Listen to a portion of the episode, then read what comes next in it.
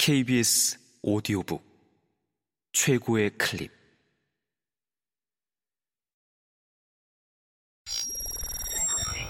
KBS 오디오북.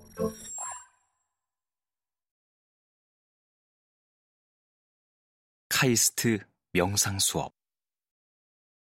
이덕주 지음. 성우 이정민 읽음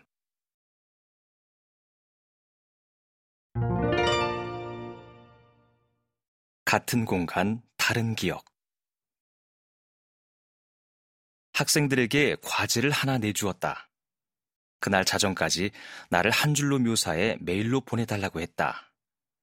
학생들은 숙소로 돌아가 나를 떠올렸다. 학생들이 나를 어떻게 묘사했을까 궁금했다. 이 과제는 관점과 기억에 관한 것이다. 결과를 보고 나면 동일한 장소와 시간에 같은 대상을 보고 있어도 모두가 다른 것을 보고 있었다는 사실에 놀라게 된다. 다음은 학생들이 같은 수업 시간에 기억했던 내 모습이다. 회색 재킷에 검정 바지, 하늘색 넥타이를 하셨던 모습이 떠오릅니다. 제가 하늘색 타이를 좋아해서 기억에 남네요. 왼손에 끼셨던 반지가 기억에 남습니다. 교수님께서 아이패드를 조작하시면서 강의하시는 모습이 가장 기억에 남습니다. 아이패드를 연결한 강의를 처음 접해서 그런 것 같습니다. 저는 교수님이 한 여학생에게 월요일에 졸업사진을 잘 찍었냐고 물어보시던 장면이 기억에 남네요. 조그만 고정용 마이크를 들고 수업하셨는데 양손 모두 떨지 않으시던 모습이 기억납니다. 제가 평소에 손을 조금 떠는 편이라 보인 것 같아요. 통역이 잘 이루어지고 있는지 확인하시고, 음, 외국인 학생들을 틈틈이 챙겨주시던 모습이 떠오릅니다.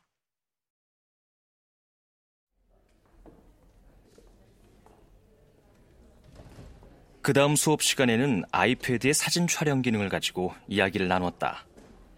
아이패드의 온도 감지 기능으로 촬영하면 인체와 주위 온도가 다른 색으로 표현된다.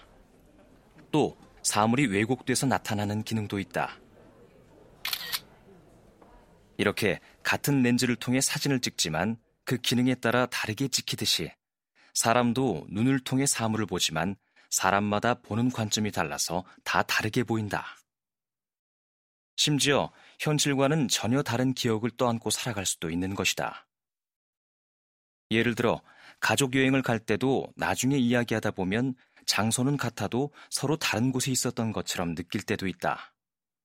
몸은 함께 있어도 마음이 따로 있는 것이다. 자기 마음에 따라 세상도 다르게 보고 느낀다. 사람은 단 1초를 보고도 눈으로 보고 사진을 찍어 뇌 속에 남긴다. 마음 속에 남기는 것이다. 남길 때는 그동안 살아오면서 쌓아온 경험과 관념 등을 총동원해 필터링한 뒤 그것이 실제 모습이라고 여기고 기억 속에 저장한다. 이것이 기억된 생각이다. 기억된 생각의 특징을 앞서 학생들의 과제를 통해 살펴보면 다음과 같다. 첫째, 학생들이 각자의 공간에서 내 모습을 떠올린 그 순간, 학생들의 기억 속 나는 실제 내가 아니다. 둘째, 사람은 누구나 같은 사물에 대해 각각 다른 관념으로 다양하게 바라보고 있다. 그 관념은 살면서 쌓아온 기억을 토대로 평가하고 판단하는 것일 뿐이다. 셋째, 만약 시간이 흘러 더 많은 기억이 축적되면 어떻게 될까? 다른 관념과 감정이 더 씌워져 나만의 생각이 확고해진다. 넷째, 그래서 내 기억 속 사진들은 허상이며 버리면 없어지는 가짜다. 이것을 인지하는 게 명상의 출발점이다.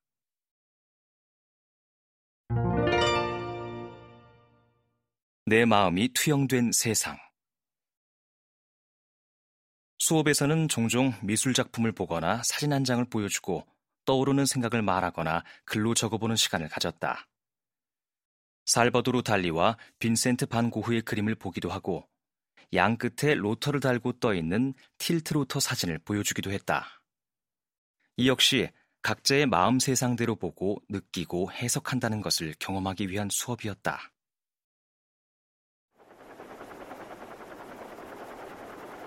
틸트로트의 와류를 보고 박사 과정의 한 외국인 학생은 마치 한 사람의 인생이 제자리 걸음을 걷는 것 같다는 느낌을 받았다라고 했다. 그리고 틸트로터처럼 기계는 설계된 대로만 움직이지만 사람은 정체되었다가도 빠져나갈 수 있는 능력을 지니고 있음을 느꼈다라고 말했다. 사물의 물리적 현상은 마음을 설명하는 데에도 적절했다. 또 다른 학생은 애석하게도 비행기의 와류는 오랜 시간이 지나면 없어지지만 사람 마음의 소용돌이는 시간이 가도 없어지지 않고 지속된다 라고 표현하기도 했다.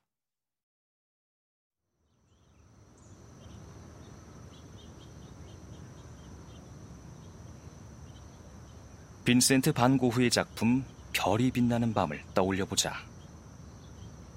밤하늘에 총총히 떠 있는 별들의 반짝임도 고흐에게는 소용돌이로 보인 것 같다. 별들만 소용돌이 치는 게 아니라 나무도 소용돌이 치며 산도 소용돌이 치는 것 같다. 그의 마음에는 태양도 소용돌이 치며 달도 소용돌이 친다. 꽃도 소용돌이 치며 자기 모습도 소용돌이 친다. 이것은 내가 이 그림을 바라본 관점이다. 어떻게 보든 정답은 없다. 다만 보는 관점과 시각은 내 생각이고 마음이며 그것은 살면서 저장된 기억에 따라 해석된다는 것이다.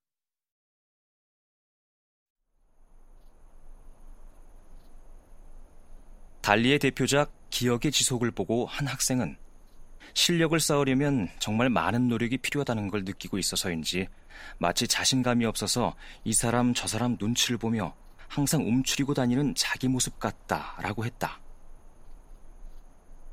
반면 시계를 엿가락처럼 표현한 이 그림은 공학자인 나에게 의외의 영감을 주었다. 30년 전 처음 이 그림을 보았을 때 상자에 걸쳐진 시계 아래쪽에 생긴 주름에 시선이 머물렀다.